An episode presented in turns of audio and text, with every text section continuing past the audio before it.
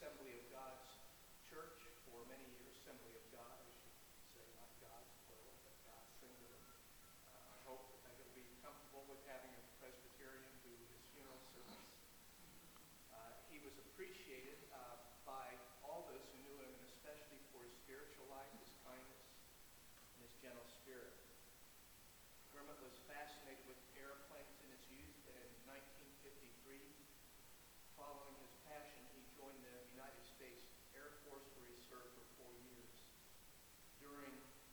enlistment, he especially enjoyed his time in Japan, and after being discharged, he attended college in Milwaukee, Wisconsin, and later he worked for Briggs and Stratton until his retirement in 1998.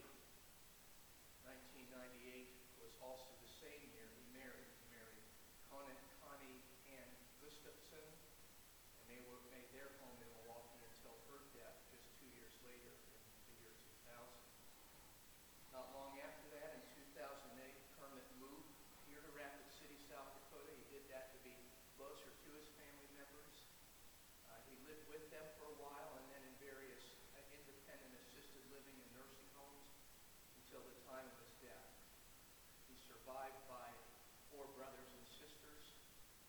Wallace Krausch of Chehalis, Washington, Virginia Krausch of Redmond, Washington, Verna Lund of Mandan, North Dakota, Dallas Krausch, and of course Carolyn, his sister-in-law of Rapid City, and he survived by seven nieces and nephews. He was preceded in death also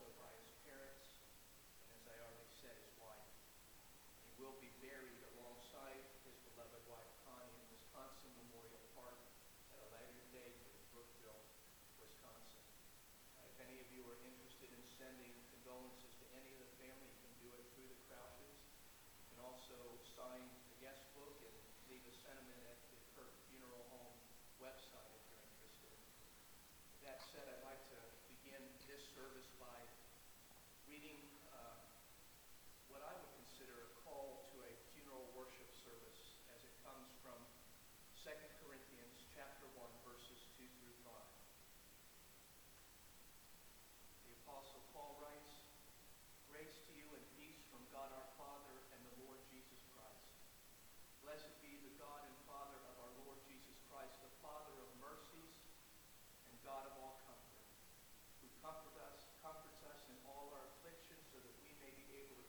those who are in affliction with the comfort with which we ourselves are comforted by God. For as we share abundantly in Christ's sufferings, so through Christ we share abundantly.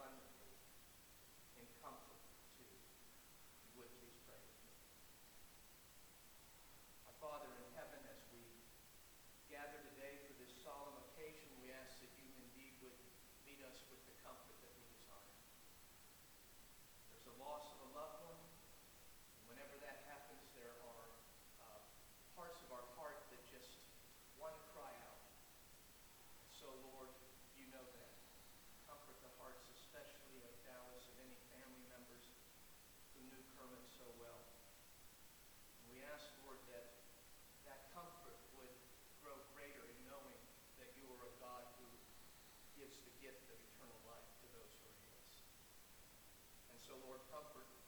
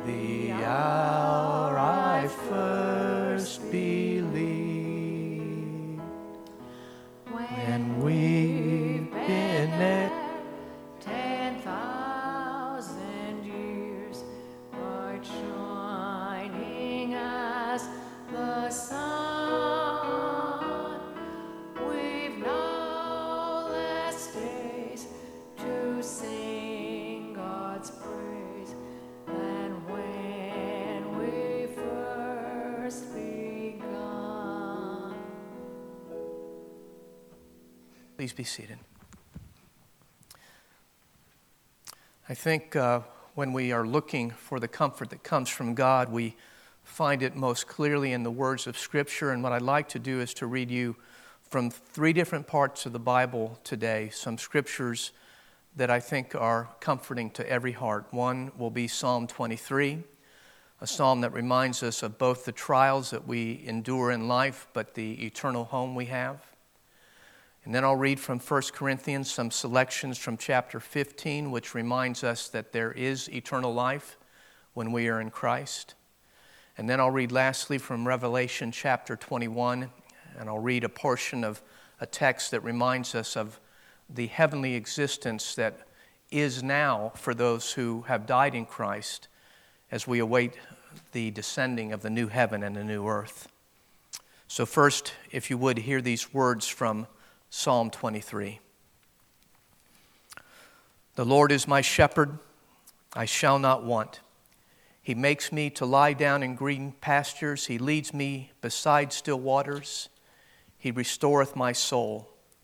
He leads me in the paths of righteousness for His name's sake. Yea, though I walk through the valley of the shadow of death, I will fear no evil, for Thou art with me. Your rod and your staff, they comfort me. Thou prepare a table before me in the presence of mine enemies. You anoint my head with oil, my cup overflows. Surely goodness and mercy shall follow me all the days of my life, and I shall dwell in the house of the Lord forever. And next I'll read from the book of 1 Corinthians, 1 Corinthians beginning at the 20th verse of the 15th chapter. But in fact, Christ has been raised from the dead, the first fruits of those who have fallen asleep. For as by a man came death, by a man has come also the resurrection of the dead. For as in Adam all die, so also in Christ shall all be made alive, but each in his own order. Christ the firstfruits, then at his coming, those who belong to Christ. Skipping down to the 31st, 35th verse, excuse me. But someone will ask, How are the dead raised? With what kind of body do they come? You foolish person, what you sow does not come to life unless it dies. And what you sow is not the body that is to be, but a bare kernel, perhaps of wheat or some other grain but God gives it a body as He has chosen, and to each kind of seed its own body. For not all flesh is the same, but there is one kind for humans, another for animals, another for birds, and another for fish.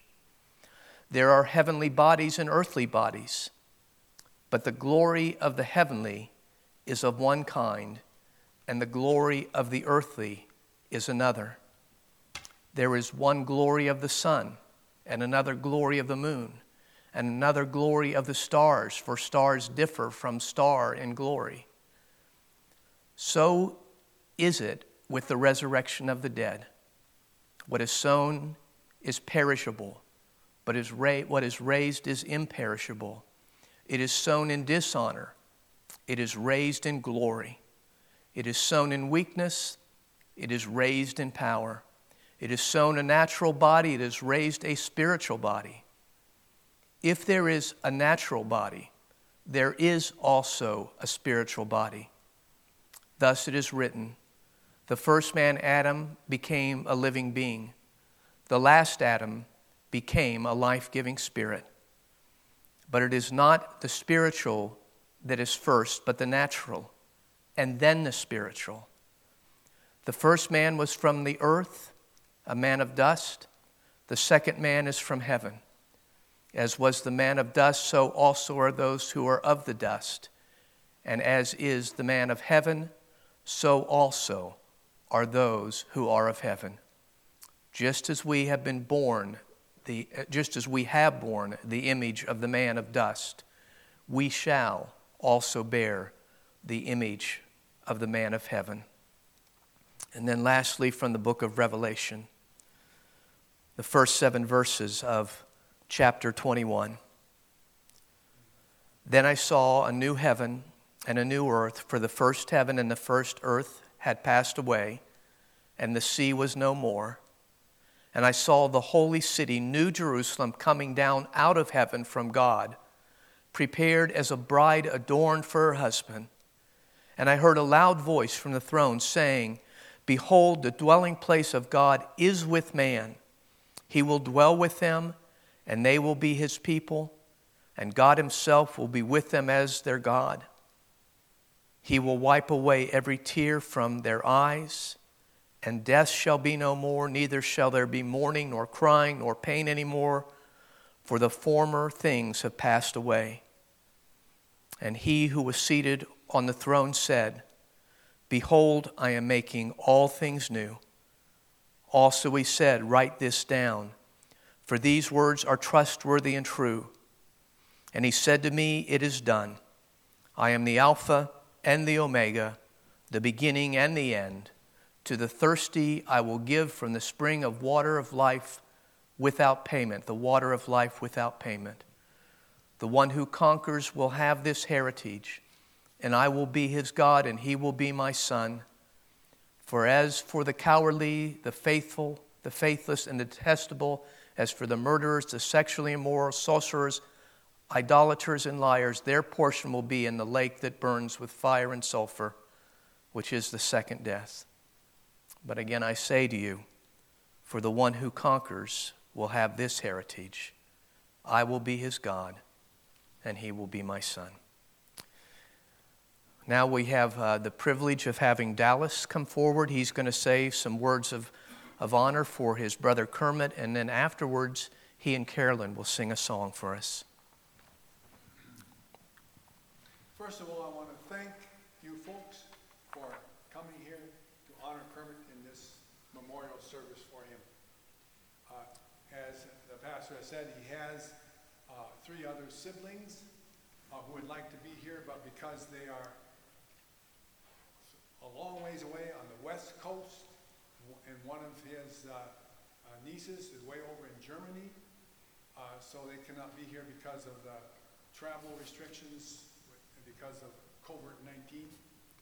But uh, several of them did send uh, their memories of Kermit.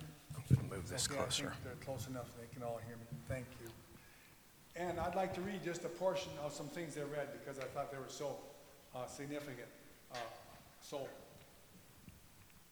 uh, first one is from his, one of his nieces, where she said, We are sorry to hear the sad news this morning regarding your dear brother and our uncle Kermit. I have precious memories of Kermit from our summer visits to Valley City, but I really enjoyed getting to know him as an adult during the family reunions. This COVID 19 crisis is a terrible thing, and we pray for everyone's continued good health. And then another one from another niece, Lorna Shelton. She wrote, I was so, so sad to hear that the coronavirus had hit a member of our family, and that Kermit has always been the most vulnerable person in our family. He faced so many obstructions, both external and internal, yet he overcame these.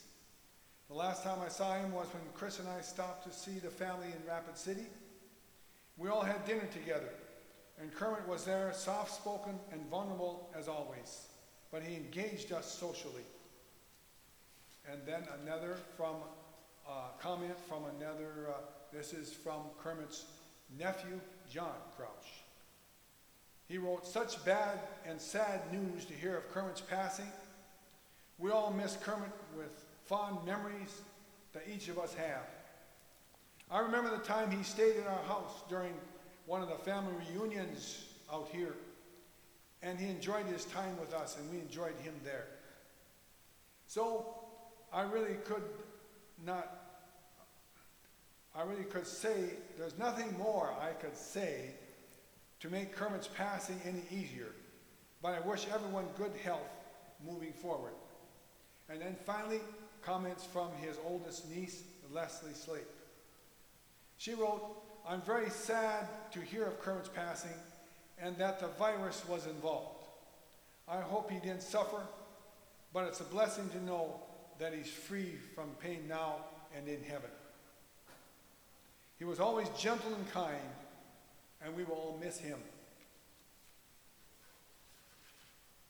I have some of the uh, my earliest memories of Kermit as we grew up in Valley City. The outstanding thing that I remember is his spiritual life. As has been mentioned, he was saved as a teenager. I was four or five years younger than him. We shared the same room together. And I remember waking up many times before we were scheduled to get up to milk the cows at about 6 a.m. And I would wake would wake up because I would hear Kermit praying.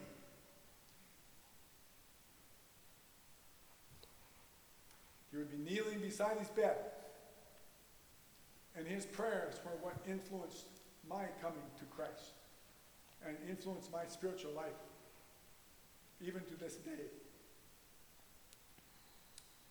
As has been said, as has been said, he was known for being so kind, soft-spoken. I never heard him say a harsh word to anyone. We especially got to know him, Carolyn and I uh, did many things with him when he moved to Rapid City about 12 years ago. One memory we have is taking him every year to uh, have a blizzard at the Dairy Queen. This was a delight to him, even though he could have bought many uh, by himself. He especially enjoyed us buying him Blizzard. And he just loved ice cream and candy. And as been mentioned, he especially liked Hershey bars. And in his memory, we have a Hershey bar for you from Kermit when you leave. So these are just a couple memories I have. Uh, we took him to many places during the years he was near us, such as to uh, Crazy Horse. We remember that because we told him it was about a six mile walk. They have this annual hike up Crazy Horse you probably know about. We take, have taken many times. And we said, you probably don't want to do this. He said, oh yes, I, I want to climb up to Crazy Horse. He liked the challenge. And remember how proud he was. Uh, when he made it to the top of Crazy Horse. So these are just some of the memories. So now, he's in heaven. The thing he looked forward to for so long. When he sees the face of when he has seen, been a couple weeks ago now, since he passed away, he's enjoyed seeing the face of Christ, which the Bible promised that he would see. And we look forward to seeing him as I uh, hope all of you do too. I know all of you know you are Christians. We all look forward to being together in heaven someday. And in uh, honor to him, we would like to sing a song which described, which describes his thoughts, I'm sure, in the years prior to his death. It's called When We See Christ.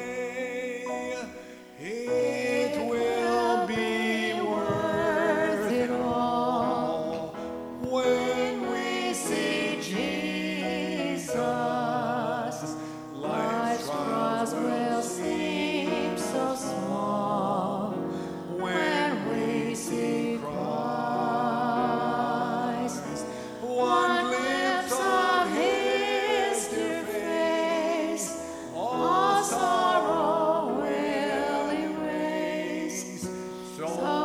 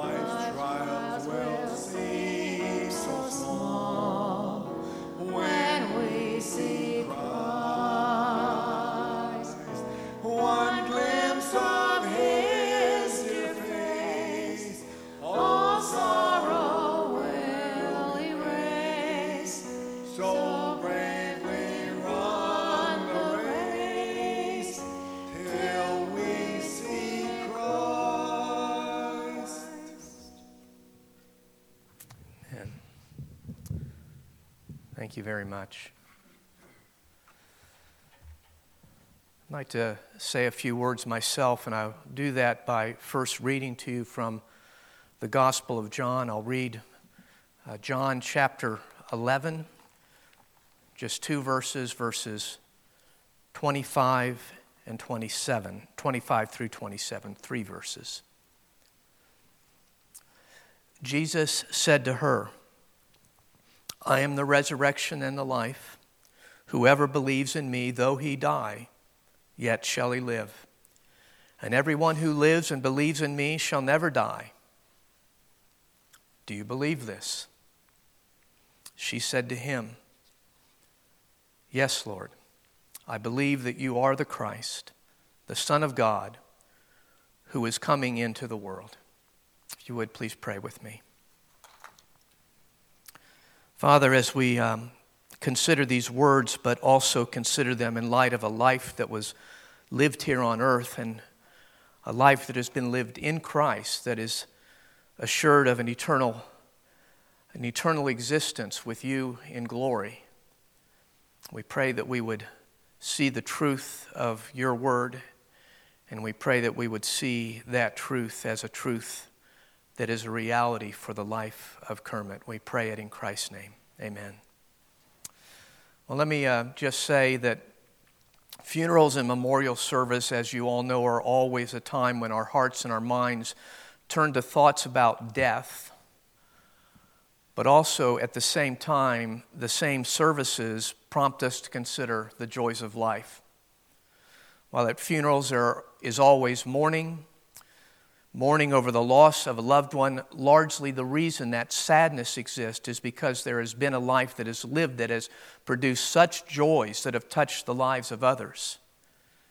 And the truth is, the longer the life has been lived, the greater number of the joys that have been experienced. Kermit was gifted by God with 97, I'm sorry, 87 years of life. Sometimes it seems like 97, right? No, 87 years of life and 87 years of experiences, which then shaped his own life. And as those experiences shaped him, they also then started uh, shaping the lives of those around him. You've heard some of that from Dallas already. As Dallas has said as well, he was a man of quietness, a, a man of gentleness, a, a man of kindness. I remember when I first met him, one of the things that struck me about him, though, was his smile. He had a smile uh, that didn't come across his face all that often, but when it did, it lit up his entire face. It, it shone from him. He was also a man of service. He served his country in the Air Force, and he served as a servant husband to his wife. Unlike many a man, Kermit did not enter marriage until later in his life. At a time when many people would be retiring, he was getting married. And that marriage sadly was short. His dear wife Connie predeceased him by many years. Their marriage before his passing was only two years long. But though only two years, they were very good years. Kermit proved himself at that time to be a dedicated, devoted, and loving husband. Dallas has told me of many of these things about the various chapters in Kermit's life. But as you also have heard in every chapter of his life, every chapter, faith was at the forefront. Dallas told me earlier in the week that he never really remembers a day in his own life that he did not know Kermit to be a man of faith. Kermit, as you've heard, knew Christ from his childhood, from his teenage years. And throughout all of his life, he was consistent in reading the scriptures. He was a faithful attender at his Assemblies of God church. In latter years, when he was still able to drive his car, his most usual trip would have been to attend worship or to attend some other gathering of his church.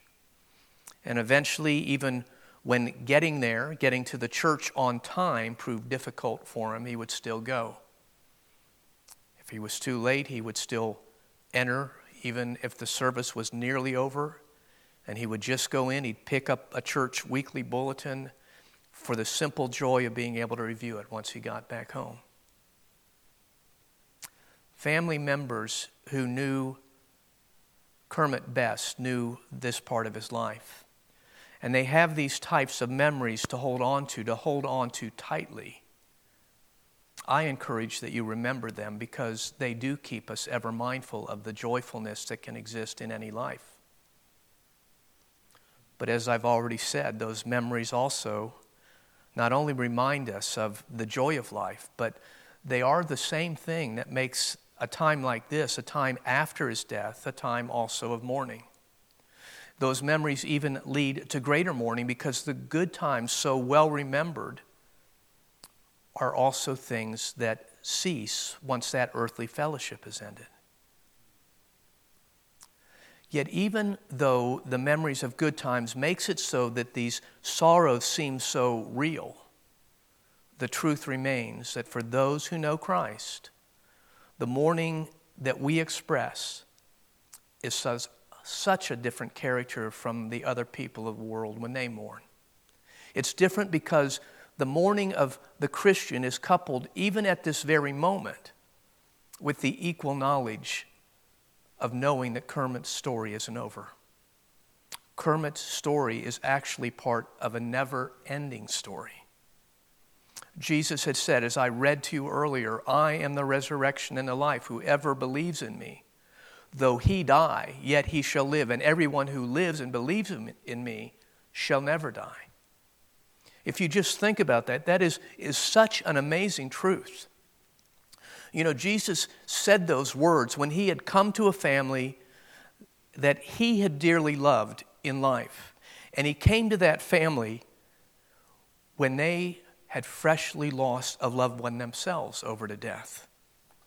A brother Lazarus, a loved, a beloved brother, had just died. And Jesus, if you know the story, at that time was about to perform a great miracle. He was about to raise Lazarus from the grave. But before he, he performed that remarkable supernatural deed, he had engaged Lazarus' sister Martha with this broader truth about a greater hope, a sure hope about the continuation of eternal life after an earthly death. What I read to you from John 11, verses 25, 26, and 27 were Jesus' words to Martha. But just before he had spoken those words, he asked Mar- Martha if she believed that her deceased brother would rise again. And she had said, Yes. Yes, I know that he will rise again in the resurrection on the last day. That was not an uncommon belief among Jewish people in those days. Many who followed the teaching of the Old Testament scriptures believed that there would be a day of, of a final judgment, a day when all the graves of all who had died would be opened, and that each person would be judged according to their deeds, and that some would ra- be raised to an everlasting life, and some would sadly instead go to an eternal destruction.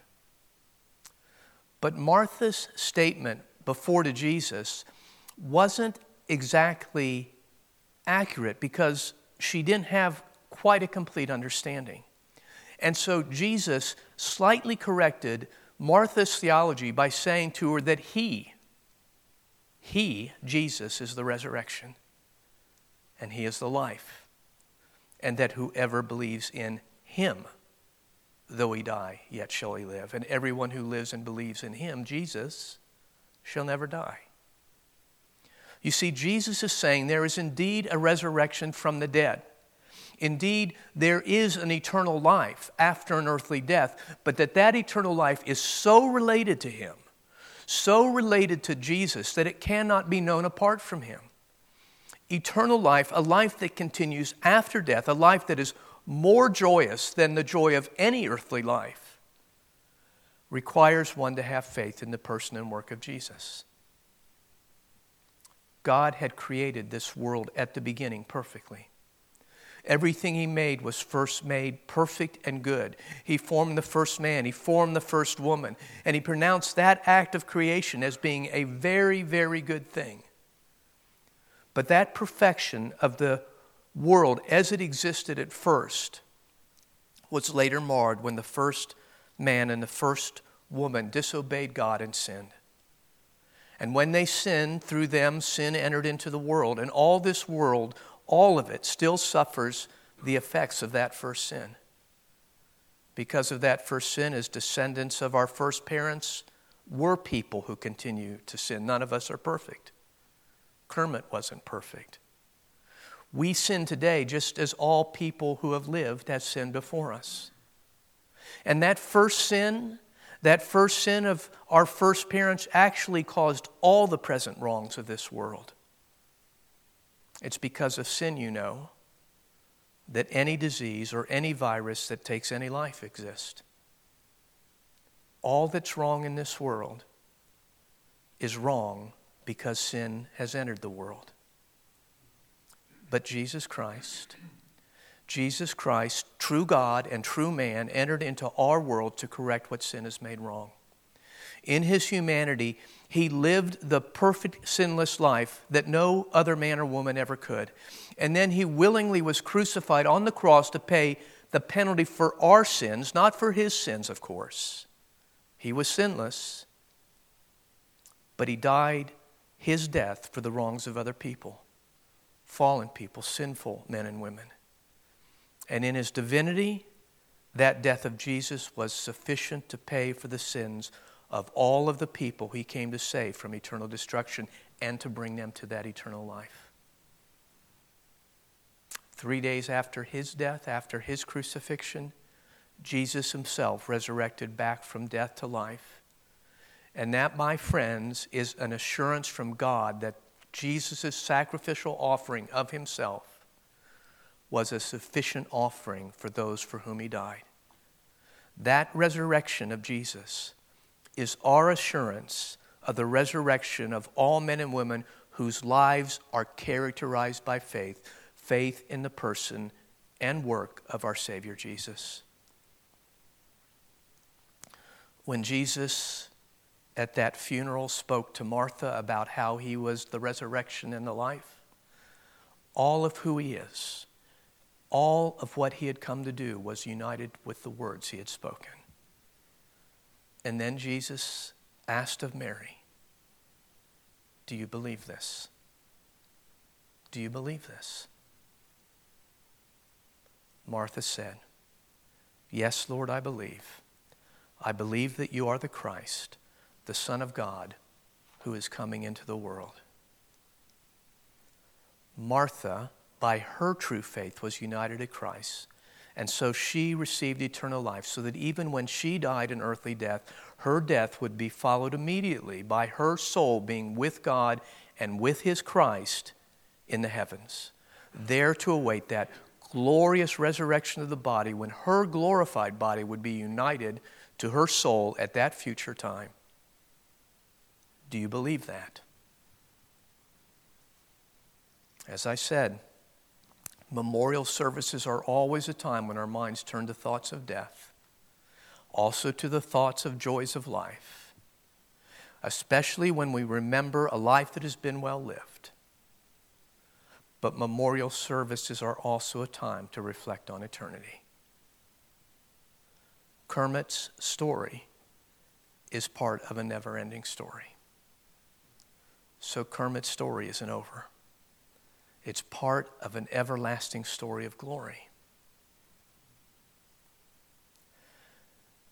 Dallas and Carolyn earlier this week told me that much of the time during Kermit's life, that though Kermit always exhibited his faith, always showed that he believed in his Savior, also didn't always have a sense of having an eternal security of that fact an eternal security that he was a child of God and an eternal citizen of heaven.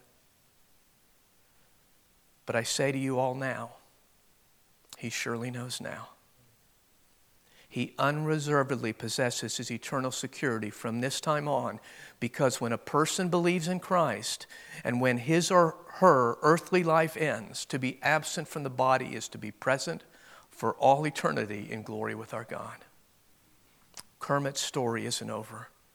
It goes on and it goes on and it goes on and it never ends. And that story has only gotten more glorious now, only more joyful now, because of the trust Kermit has placed in his life, in his Savior and his Lord Jesus.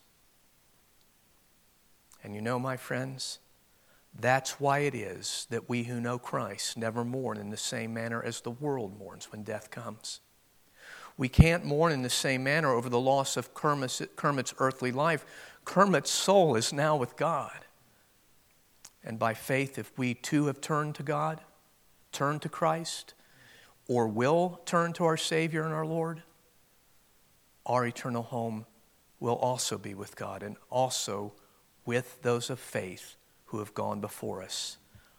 Our hope in Christ is that we are resurrected to glory and all the saints before us are there where we will be. Do you believe this? Yes, Lord.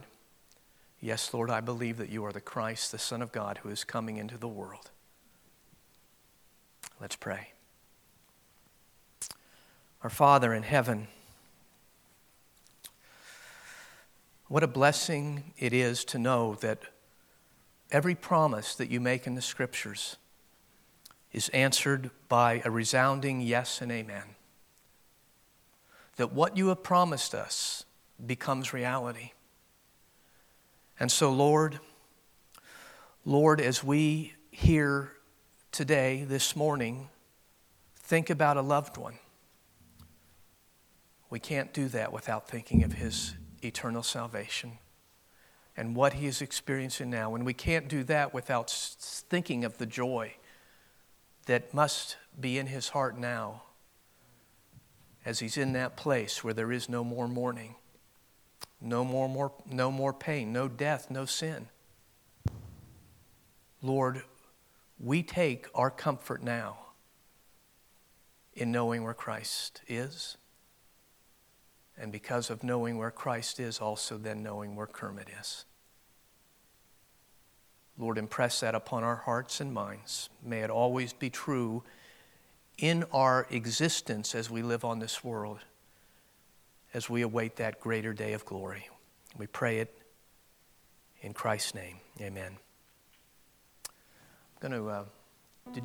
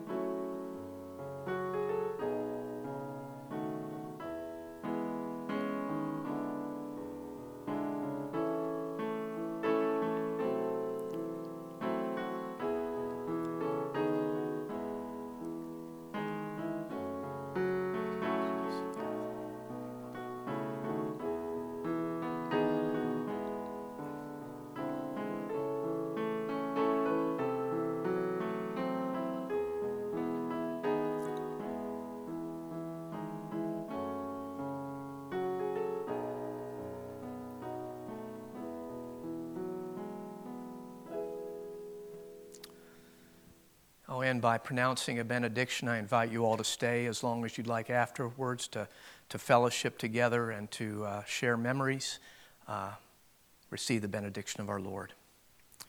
Now may the God of peace himself sanctify you completely, and may your whole spirit, soul, and body be kept blameless at the coming of our Lord Jesus Christ. He who calls you is faithful, he will surely do it. The grace of our Lord Jesus Christ be with you all. Amen.